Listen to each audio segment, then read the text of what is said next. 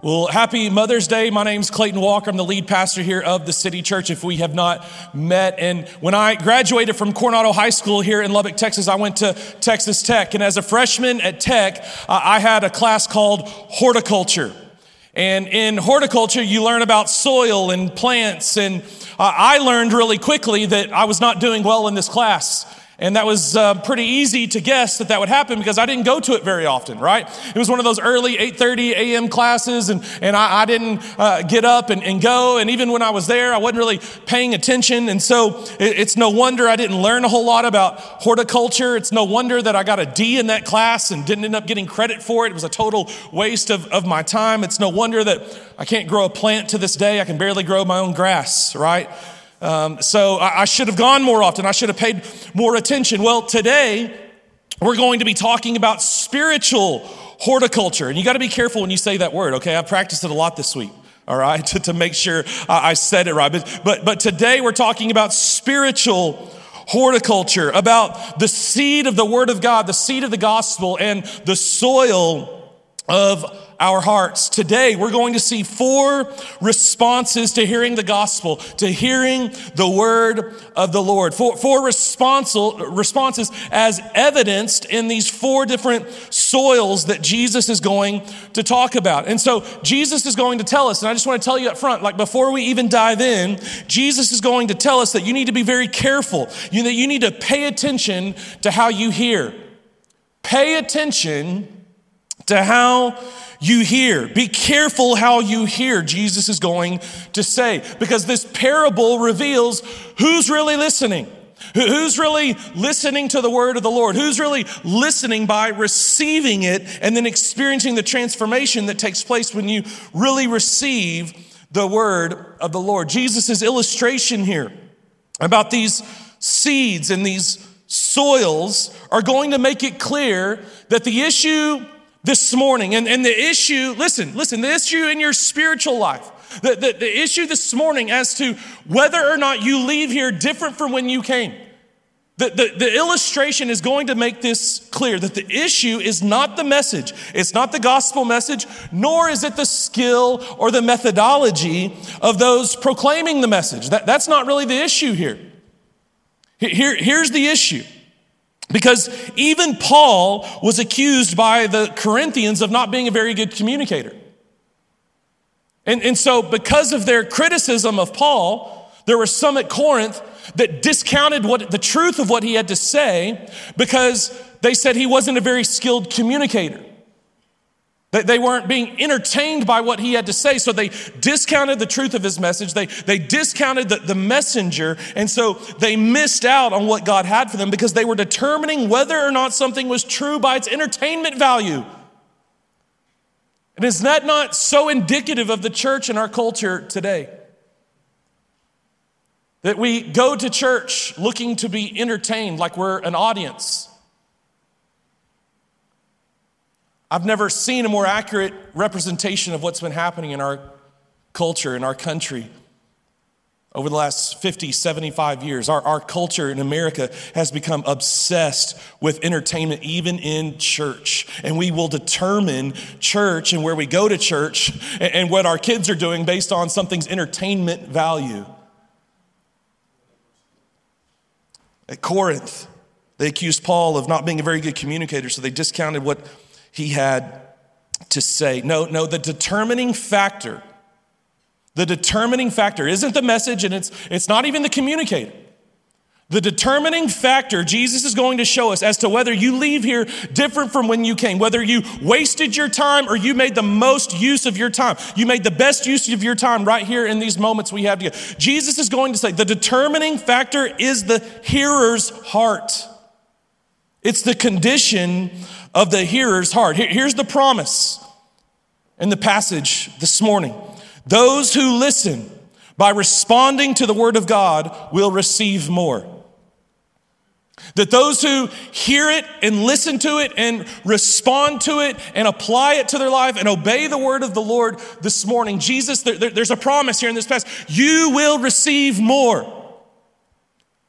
But there's also a warning. Be careful how you listen. Here, here's the warning Jesus says, if you don't listen, if you don't receive the word of the Lord this morning, then Jesus says this that what you think you have will be taken from you. That, that even what you think you have will be taken from you. Every week, there is a weight, an unbelievable amount of weight that I feel coming into this moment to stand before you and to preach. Sometimes it's overwhelming, I'll just be honest with you. So, sometimes I go home on Sundays and, and I will sleep for hours and I will sleep I could wake up the next morning, like go to bed after church and not even wake up. There, there's just an unbelievable amount of weight. And if you've been in my position, then you, then you know what I'm talking about. It's, there's, an uncre- there's an incredible amount of weight. And the scripture has so many warnings for people like me to, to, to preach the gospel rightly, to rightly divide the word of truth, to, to, to, to do it without seeking dishonest gain. So there, there, I mean, there's so many. The, the, scripture warns those of us who are, are teachers of the word. It says, don't, don't, don't, don't presume or be too excited about it, about being a teacher of the word, because you will give an account for the things that you say and do as a preacher uh, of God's word. We, the, the scripture is clear. I will be held to a higher standard than some of you because I stood before you and, and, and preached this, this word. So, so there's an incredible weight that I feel every single week about this. And I'm not, I'm not trying to give you some sort of pity party. I'm just saying, like, that, that's the weight that I feel. This morning is about the weight on you. There, there is a weight on you having heard the word of God and your time. Here. See, see, what we're doing here is not just going through religious routine. Uh, there, there's a weight on you this morning because you're hearing the word of God.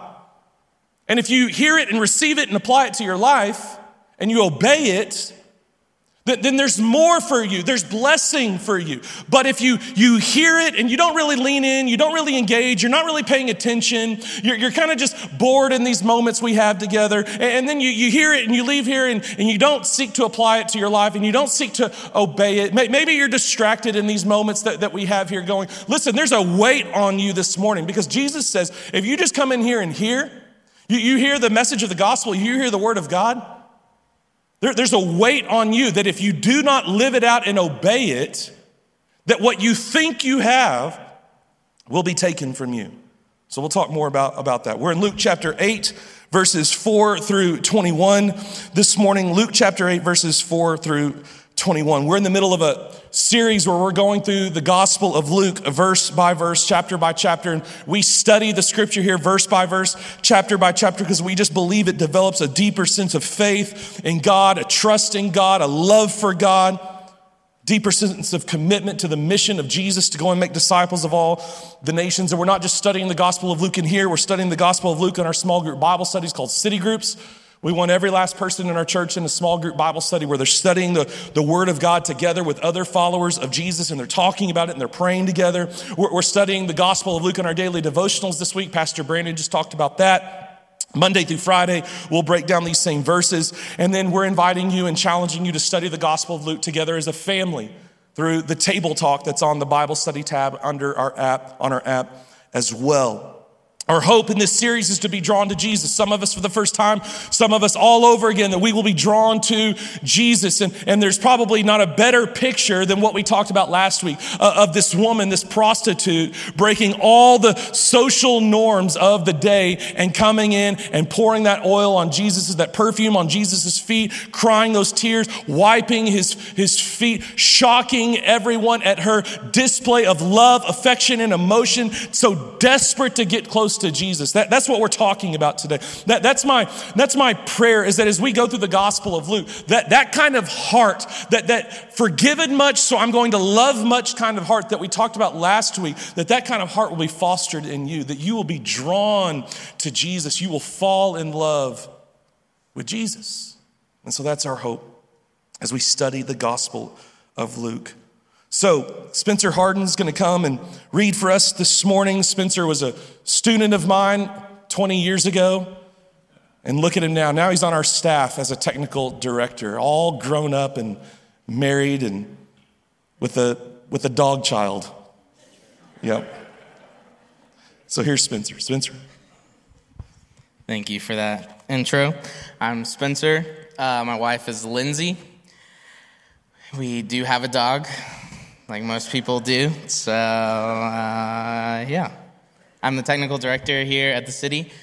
That is a lot of stuff that I won't bore you guys with right now. So, I'm just going to read. Uh, yeah, so Luke 8, verse 4 through 21. One day, Jesus told a story in the form of a parable to a large crowd that had gathered from many towns to hear him. A farmer went out to plant a seed. As he scattered it across his field, some seed fell on a footpath or was stepped on, and the birds ate it. Other seed fell among the rocks. It began to grow, but the plant soon withered and died for lack of moisture. Other seed fell among thorns that grew up with it and choked out the tender plants. Still, other seed fell on fertile soil. The seed grew and produced a crop that was a hundred times as much as had been planted. When he had said this, he called out, Anyone with ears to hear should listen and understand.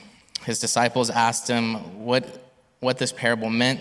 He replied, You are permitted to understand these secrets of the kingdom of God, but I used parables to teach the others so the scripture might be fulfilled. When they look, they won't really see. When they hear, they won't understand. This is the meaning of the parable. The seed is God's word. The seed that fell on the footpath represents those who hear the message, only to have the devil come and take it away from their hearts and prevent them from believing and being saved. The seed that fell on the rocky soil represent those who hear the message and receive it with joy, but since they ha- don't have deep roots, they believe for a while, then they fall away when they face temptation. The seed that fell among the thorn represent those who hear the message, but all too quickly the message is crowded out by the cares and riches and pleasures of this life, and they never grow old into maturity. And the seed that fell on the good soil represent honest, good hearted people who hear God's word, cling to it, and patiently produce a huge harvest. No one lights a lamp and then covers it with a bowl or hides it under a bed. A lamp is placed on a stand where its light can be seen by all who enter the house. For all that is secret will eventually be brought into the open, and everything that is concealed will be brought to the light and made known to all. So pay attention to how you hear. To those who listen to my teaching, more understanding will be given, but those who are not listening, even when they think they understand, will be taken away from them. Then Jesus' mother and brother came to see him, but they couldn't get to him because of the crowd. Some, someone told Jesus, Your mother and your brother are standing outside and they want to see you. Jesus replied, My mother and my brother are those who hear God's word and obey it. Thank you, Spencer. I forgot to have you stand, so would you stand and then sit? No, I'm just kidding. so Jesus is speaking to this large crowd. Large crowds have begun to follow Jesus. And as we've talked about before, he, he's talking to this crowd about what an authentic follower of Jesus looks like, as he would often do when the large crowds would form, because he's been feeding people, he's been healing people. And so crowds are coming, they're wanting something from Jesus. And when the crowds are coming, then Jesus starts changing kind of the message a little bit. It's not just come and see, now it's come and follow me, it's come and die, and, and what that really looks like. And so Jesus begins to talk about what it looks like to be an authentic follower of Jesus. Leon Morris, the Australian New Testament scholar, said this about this passage, about Jesus speaking in these parables. He said, The crowds were thronging about Jesus, meaning they were, they were coming to hear him by the, the thousands. He was becoming a popular preacher, but he looked for more than a superficial adherence. So he intensified his use of parables, stories which yielded their meaning only to those prepared to search for it. The parables demand thought and spiritual earnestness. They separate the sincere seeker from the casual hearer. You, you seeing the differences here? Like that, that those who really love Jesus and follow Jesus, they're to lean in they're going to be excited about the word. They're going to lean in. They're going to want more. As they hear it, they're going to want more. Leon says they're separating the sincere seeker from the casual hearer. this, is, this is separating these parables, the word of the Lord, and, and, and the parables specifically separate the real from the fake, the wheat from the chaff, the real deal from those who are just fooling themselves, thinking there's something they're not. Jesus said, Narrow is the road to life, and few find it. Few, not many. Narrow is the road to life. and very few find it. And it's the very few that have a spiritual earnestness, this, this, this passion to, to know Jesus, to follow Jesus. It's, it's the few that, like, even right now, maybe, maybe, let's just get real, like in this room right now, it's the, maybe it's the few of us that are like leaning in, man. We're excited, like, we're wanting more. Like, we're hearing this and we're, we're like, I want to know more. I want to, I want to dive into this. And, and, and it's, I, I'm going to keep reading and I'm going to keep stuff because I want to know the Lord. Leon continues to, to, to speak about this passage. He says, to them, to the disciples, like to to the authentic followers of Jesus are revealed the secrets of the kingdom of God. Secrets are truths which we could never discover for ourselves, but which God reveals to us by His Spirit. But for others, there is sight without seeing and hearing without understanding. That's scary. That you could be in here this morning and you could hear but not really understand. You could see everything that's going on and be in the room but, but not really experience the Lord and not really understand what's going on. They hear the parables, Leon says, but they do not comprehend their meaning. Parables both reveal and conceal truth. They reveal it to the genuine seeker who will take the trouble to dig beneath the surface and discover the meaning, but they conceal it from him who is content simply to listen to the story. This is plainly the result of the parables, but Jesus also says it is their purpose, that the parables themselves are a mine of information to those who are in earnest, but they are a judgment on the casual and the careless. What, what Leon is saying, and I, I, I agree with him here, is that if you're just going to come to church and go through the spiritual routine,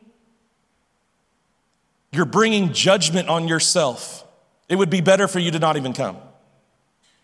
Like, if you consider yourself like a religious person because you just kind of show up and you just sit here and you just kind of sit back like an audience and you're just entertained and you're not really leaning in and, and you're not really into what we're doing right now, it, it would almost be better if you didn't come because you're just hardening your heart as you continue to fool yourself into thinking that you're something that you're not.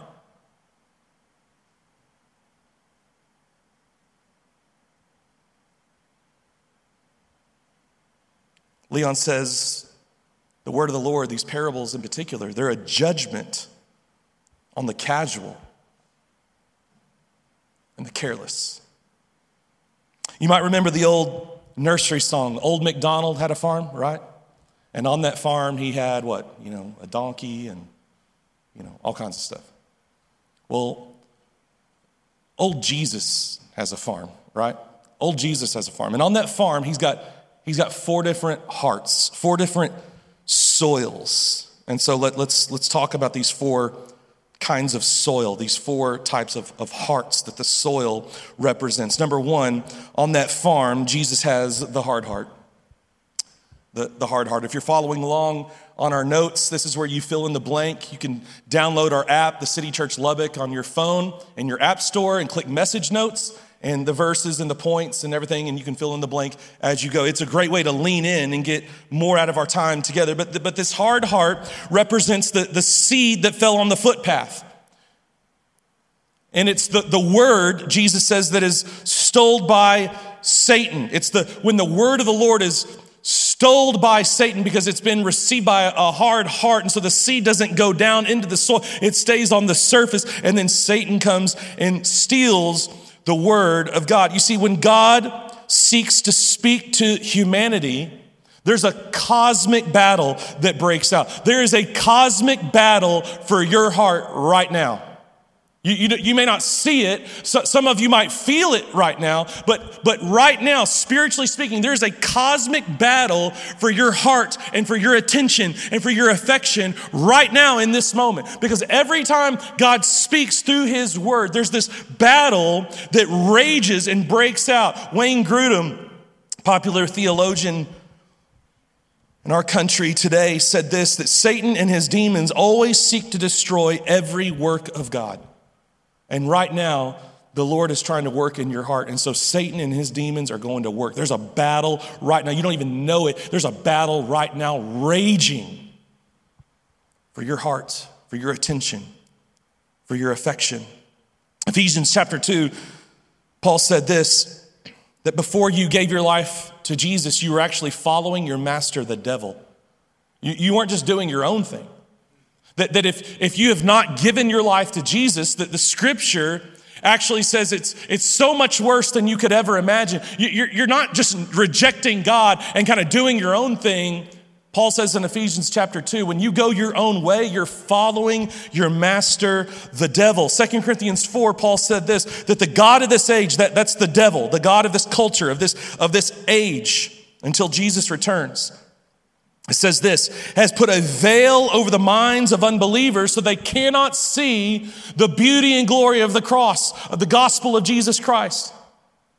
So, so the devil is at work to steal the word of God, to steal the, the seed of the gospel from that hard ground of the footpath, from that hard heart. You see, the hard ground of the footpath represents our hard hearts, our unbelieving hearts, the, the critical heart, maybe because of pride or maybe because of the love of sin. Jesus said, We love darkness rather than light. And so, that hard heart that's unbelieving, that's critical, keeps the word of the Lord, keeps the gospel from sinking down into our hearts, and Satan comes and, and steals it. And so that's why Paul says that the message of the cross is foolishness to those who don't believe. It's absolutely foolish. The, the cross is foolish to those who do not believe, but to those who do believe, it's the wisdom and power of God. Paul said that the cross is offensive to the unbeliever. It's offensive. Because anyone who comes to the cross of Christ has to admit that they are a sinner, that they have broken God's law, that they are not a good person, and that they must repent of their sin and give their life to Jesus so that they might be saved from their sin because they can't save themselves. Jesus said, I, I, didn't come for those who think they're healthy, for those who think they're righteous. No, I came for those who know they are sick and need a doctor. That the message of the gospel is offensive because you have to say, I'm sick and I need a doctor. I'm sick and there's nothing I can do to save myself, to, to heal myself. And so, the hard heart says no. And Satan comes and steals the seed of the gospel, the word of God. Secondly, we've got the shallow heart. The shallow heart. This is the word that fell on the rocky soil, but, but it had no roots. This is the person who receives the message, Jesus says, with joy, uh, but maybe they, they, they prayed a prayer Maybe they raised their hand in a service and, and they recited some words. A, a pastor, meaning well, had you recite. But maybe you thought by reciting those words, raising your hands and reciting those words, that they were some sort of magical incantation that would make you right with God, and that's not the case. There is no prayer that you repeat. You might be shocked to find there's no prayer that you repeat in the scripture that makes you right with God. That doesn't exist. There's no verse that says if you raised your hand in a service or came forward in a service that that means you're right with God. There's no verse like that. Zero.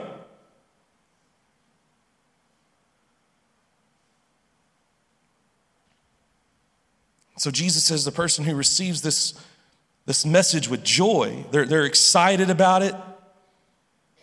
But Jesus says there's no roots, there's no objective evidence to prove that this person really is who they say they are. There's been zero spiritual growth since that day. There's no roots that are put down into the Word of God, into the family of God, into the church. Jesus would say, You love the food, you love that I could feed you, you love the miracles. You love the idea of just, you know, not going to hell and getting to go to heaven with your parents and your friends. And so you received it with joy real quick. You recited the words, you lifted the hand, you came forward in a service. But, but those verses are nowhere in the scripture. T- today, it would be like those of us who maybe have checked a card, prayed a prayer, raised a hand. We're, we love the, the kind of the, the fluff and the entertainment, and maybe for the, the church to inspire me and make me feel good about myself and kind of supercharge me.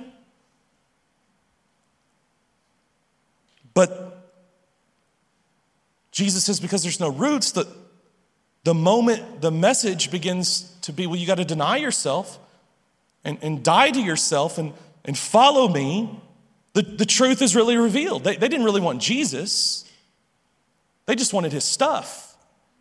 They wanted the fluff, they wanted the food and the miracles, but, but you didn't really want me.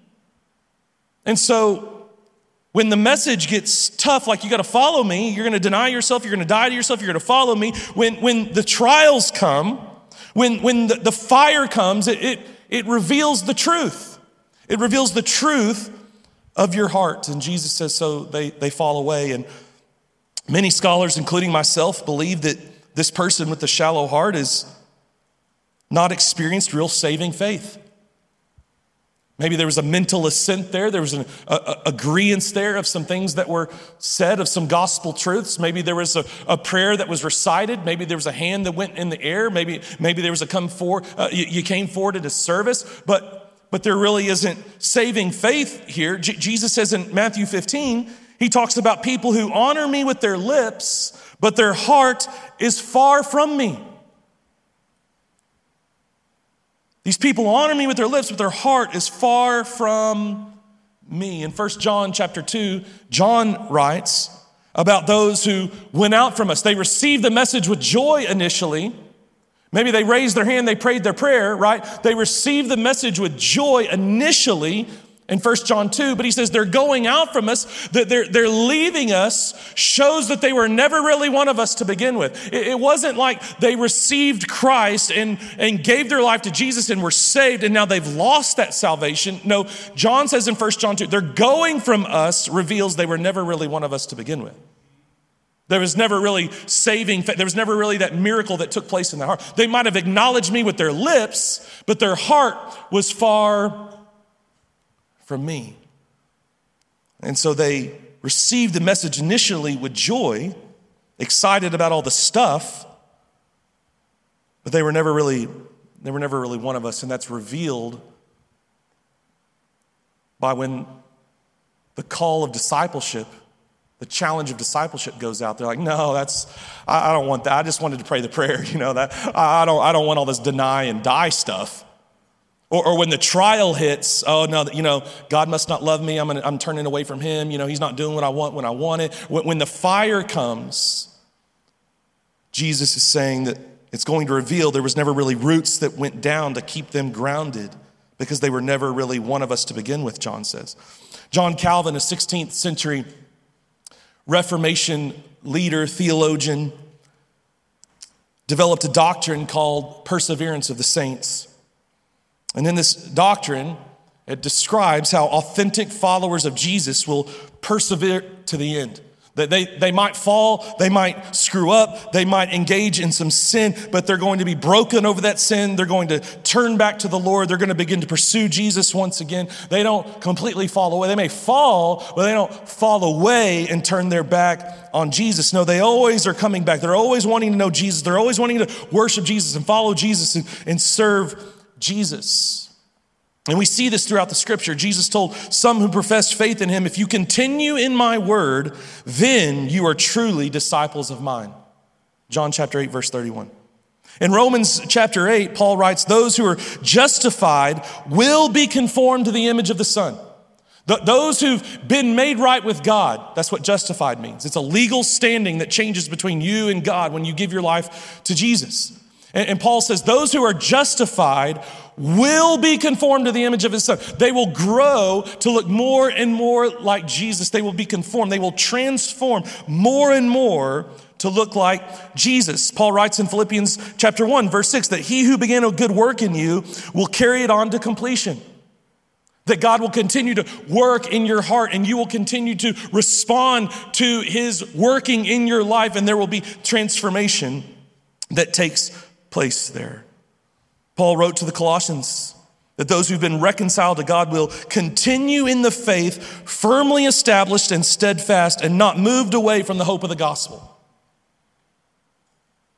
The writer of Hebrews reminds his readers that those who've become partakers of Christ will hold fast and stand firm until the end. This is the doctrine called perseverance of the saints. That those who become partakers of Christ will hold fast, they will stand firm until the end. However, in Matthew chapter 13, in Matthew's account of this same passage, Jesus says, since they don't have deep roots, they don't last very long. They fall away as soon as they have problems or as soon as they are persecuted for believing God's word. That's the shallow heart. Third, we have on Jesus' farm the distracted heart. The distracted heart. This is the seed that fell among the thorns, but the word is choked out, it's crowded out. If the above and the shallow heart have fallen away when it gets tough and when they suffer, here we see the turning away is because of pleasure. There's a divided heart. Because this person, this heart loves the stuff of the world. They, they seek to add Jesus to their other pursuits, priorities, desires, dreams, and plans. But, but Jesus says in Matthew chapter 6, verse 24, a person cannot serve both God and wealth. You, you can't serve both God and money, both God and power, both God and position, both God and sports, both God and school. You, you can't do it. Jesus says you're going to love one and begin to hate the other. These pleasures, these pursuits, choke out the seed of the gospel when they become pri- primary. So that you don't grow. So that the word of the lord doesn't, doesn't grow in you. That's why jesus says to, to, to beware of the worries and the riches of this life because they're deceptive. It's so easy to make them primary. And so, a great question to ask yourself has, has work, sports, hobbies begun to determine your spiritual life? Or do, you, do your spiritual life, does your spiritual pursuits determine them? You see, when work and sports and hobbies and other, when they begin to determine your spiritual life, when, when, when those things are the filter through which you grow spiritually rather than the other way around, you know what that's called in the scripture? It's called idolatry. So, so let's just get real here for, for, for, for a second. I'm, I'm, I'm just going to be real with you. I'm going to be like, just kind of let you in on behind the scenes. Some, some of you know my, my kids love sports. I love sports. My, my son Levi plays uh, football, basketball, and baseball right now as an eighth grader. And this summer, before he goes into high school, he's going to be probably playing football, basketball, and baseball all week, like every week. That, like, that, that's what they're, they're, they're asking. It's going to be football in the morning to prepare for high school football. It's going to be baseball, a lot of evenings, practices, and games. Uh, he, he, has been asked to be on this high school, uh, this freshman summer league basketball team uh, just this past week. And so, so he, we're, we're looking at a, a summer filled with filled with sports. Uh, when we got his baseball schedule um, in January for this spring, and we saw how many tournaments that his team was going to be playing, we, we realized this isn't going to work for us. My, my other son's in baseball. My, my daughter Nixon is in basketball right now and gymnastics. So, so we, we are just like you. And I, I tell you this because I, I feel the constant pull of all of these things, just like a lot of you do. I feel the constant pull towards this culture and towards this idol. I, I feel it in my own heart. And, and, it's something we constantly have to check ourselves on and, and, and pray about. So, back up to January, February, we get Levi's baseball schedule for the spring and, and summer, and it's almost every weekend from the end of March to the end of July. Almost every weekend. And so we sat down with Levi, and I just want you to see how kind of this, this works out in, in our own life. We, we sat down with Levi and we just said, hey, um, clearly, clearly, it would not be okay as a follower of Jesus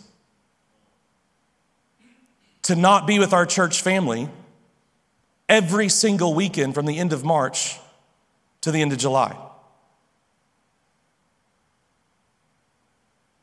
Right? Like cl- clearly, that, that would not be okay for any follower of Jesus. So we're, we're sitting down talking about this, and, and so we're saying we're not trying to be religious. We're just trying to say, hey, when we have big decisions to make, Levi, when, when, when the culture fa- gives us a big decision to make, we, we don't just take it.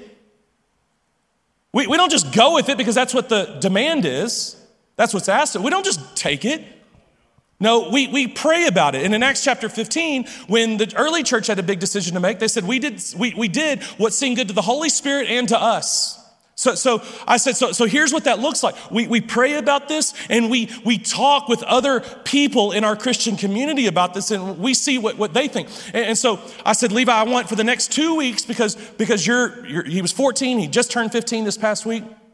I said, I, don't want to just tell you what we're going to do. I want to, you're going to, we're going to involve you in this. So we're all going to pray about this for the next two weeks. And, and I'm going to, I'm going to talk with some other people that I know and just, and just see what, what they think. And so we took about two weeks to, to pray about this. Uh, and I contacted uh, Brad Ingram, who's a pastor at Hillside, whose kids have been in sports. And I just, said, hey, this is what's going on. Uh, what, what do you think about this? And let him speak into it. I contacted uh, Heath Watts, who's a friend of mine, who's a pastor at Church on the Rock. And I just said, hey, what do you think about this? His kids are in, in sports. I contacted another friend of of mine, Dusty Thompson, who's a pastor. These guys get it. They know like my life, my schedule, uh, what our family's facing. They, they, they understand. And all their kids have been in sports. Dusty's kids have been in sports. So I said, hey, Dusty, this is what's going on. I, I talked with some of our staff guys, our elders, and I said, hey, this is what's going on. Uh, I'm just, I'm praying about this. We're, we're, we're trying to figure this out. And so for a couple of weeks, I was having conversations. And we went back. We, my wife and I sat down with Levi and we said, hey, this is what's going on. What are you thinking? And um,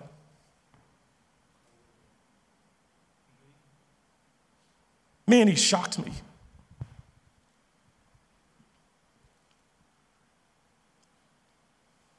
And I'm, I do not want to get into percentages because that's too legalistic. He just said, Dad, this is what I think would be okay. And,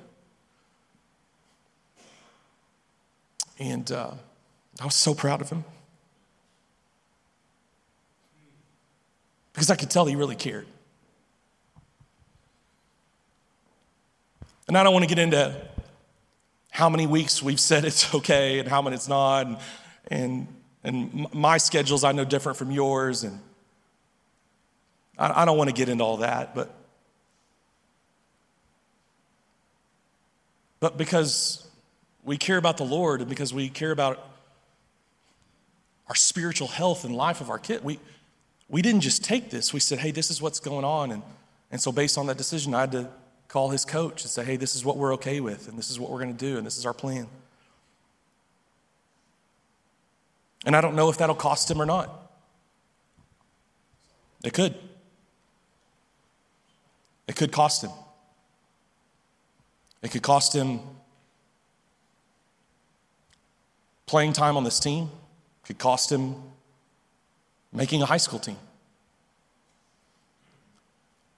But you know what? My ultimate calling as a parent isn't to raise a Division One athlete.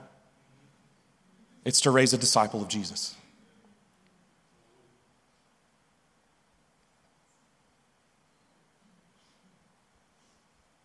Jesus, John rather,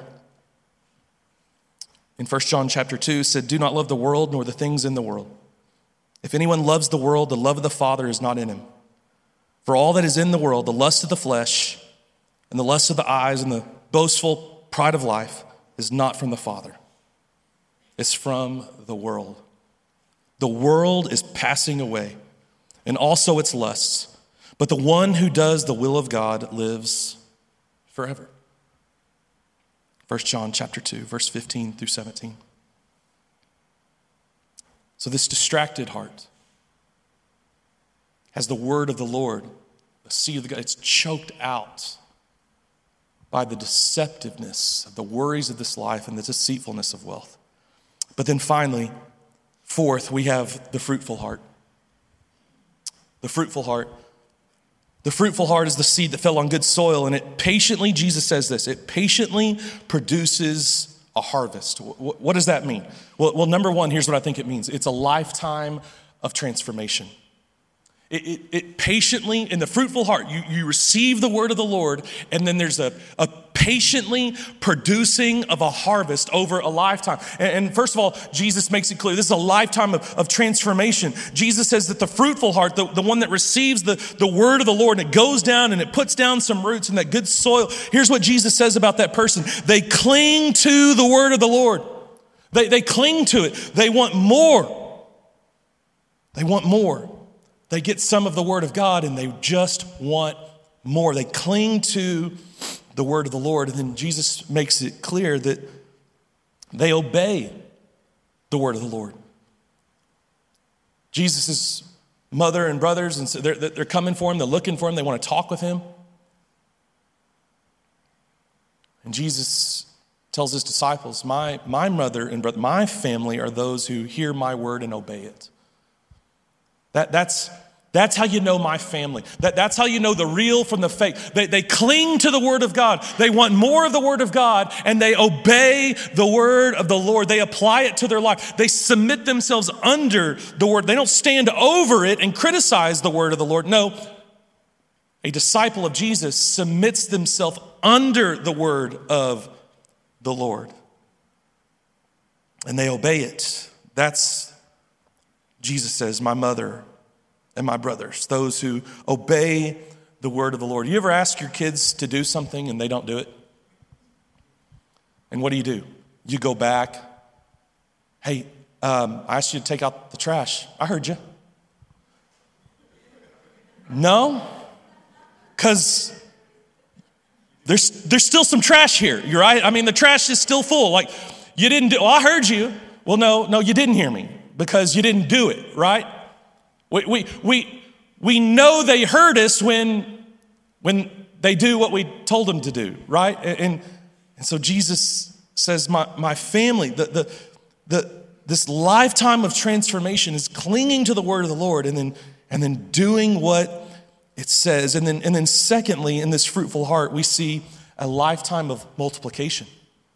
There's, there's transformation. They patiently produce a harvest, a harvest of transformation. That, that's discipleship, that's growth, that's spiritual growth, clinging to the word, wanting more of the, the word of the Lord and obeying it.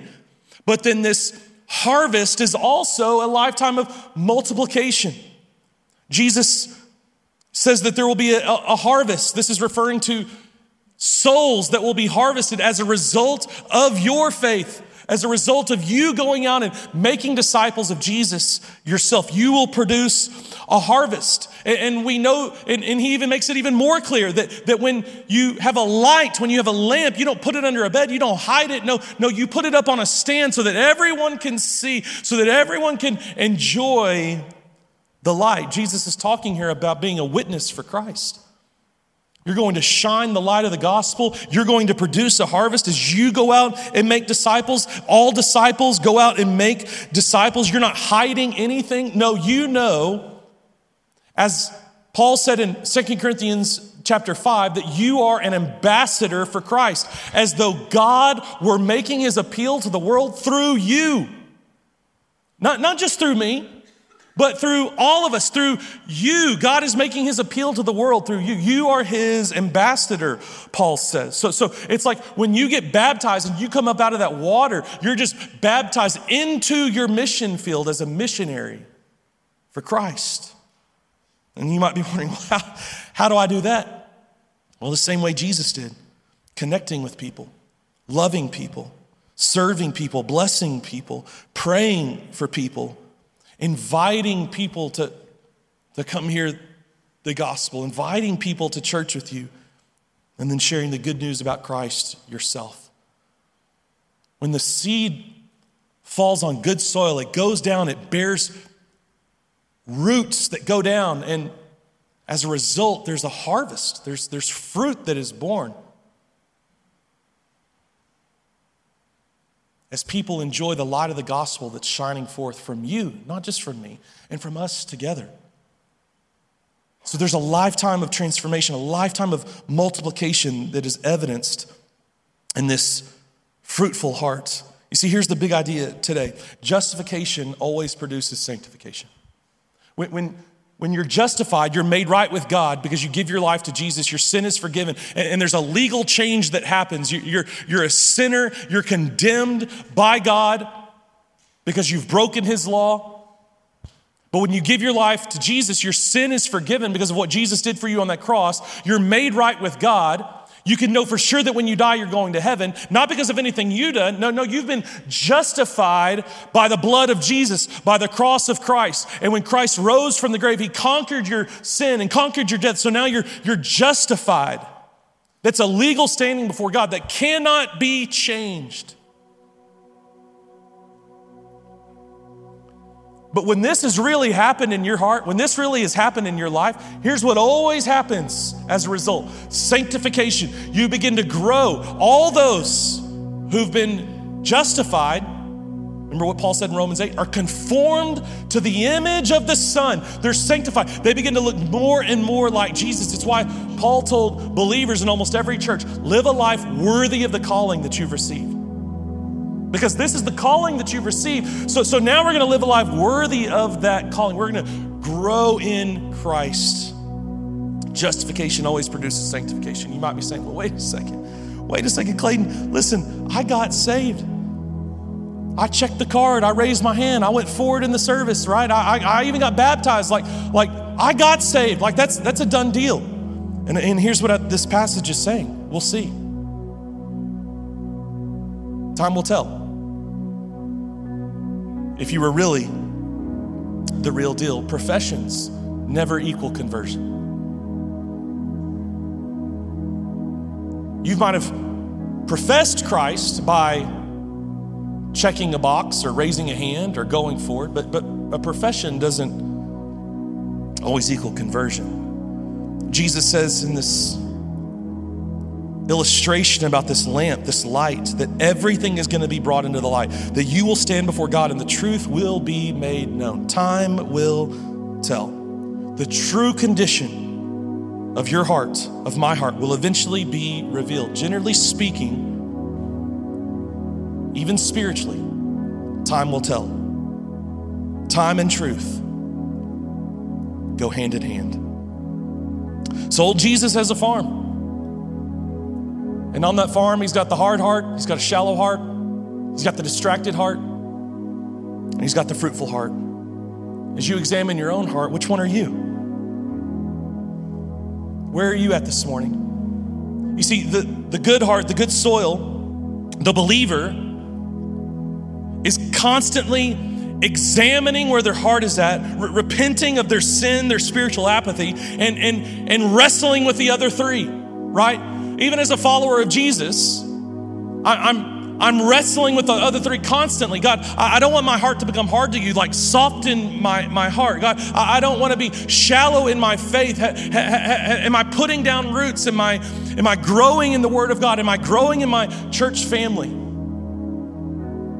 Is my heart distracted by the deceitfulness of wealth and hobbies and sports and all these? Have I been, have I been deceived into idolatry? God, so, so the, the good heart, the fruitful heart, producing a lifetime of transformation and multiplication, is constantly examining their hearts, repenting and wrestling with these other three hearts. But the non believer,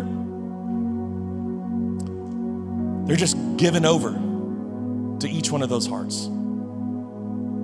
There's no wrestling there, it just defines their life. And even right now, Satan is seeking to steal the word that you've received.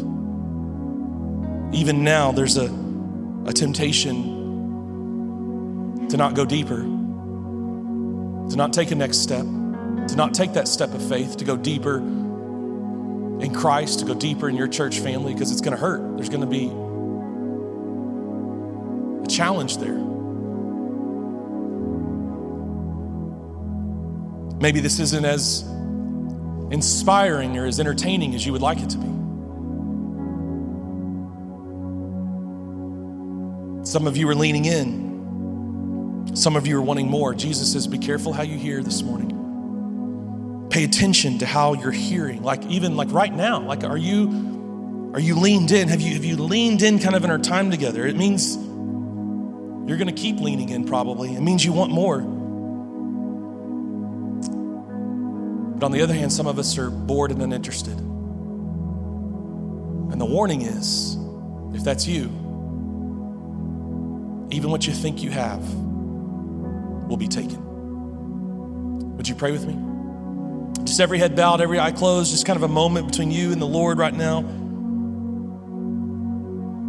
First John 2 says they're, they're going from us, prove that they were never really one of us. Are, are you, are you one of us? Or, or as, I, as I talk about some of these things this morning, each one of these hearts, are you like, man, that's, I, I don't have that same desire and passion to follow and know Jesus and to worship Jesus and to serve. Like, that's just not me. Like, it would be better for you just to be real with yourself and instead, instead of just stop, instead of keep deceiving yourself, fooling yourself.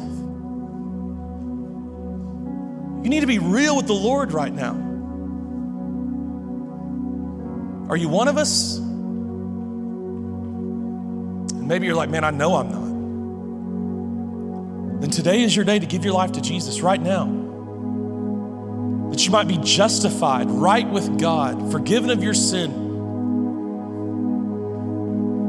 Give your life to Jesus right now in this moment. And if that's you, jump on our app, fill our connect form, and let us know that you're giving your life to Jesus today. God, we thank you for the word of the Lord. And God, I pray that this seed, the seed of the gospel, the, the seed of even this word in particular that we've received here today would, would go down into our hearts. It would, it would begin to grow roots and it would go down deep and it would bring transformation and, and then multiplication, God, out of our lives. God, we thank you for this word and for this warning to be careful how we hear. God, I pray that right now in this moment, through the power of the Holy Spirit, you would give us just like Jesus said, a desire for more, that we would lean in and we would keep leaning in and we would cling to your word, wanting more and more. Holy Spirit, do that in our hearts right now. We pray it in Jesus' name. Amen. Would you stand?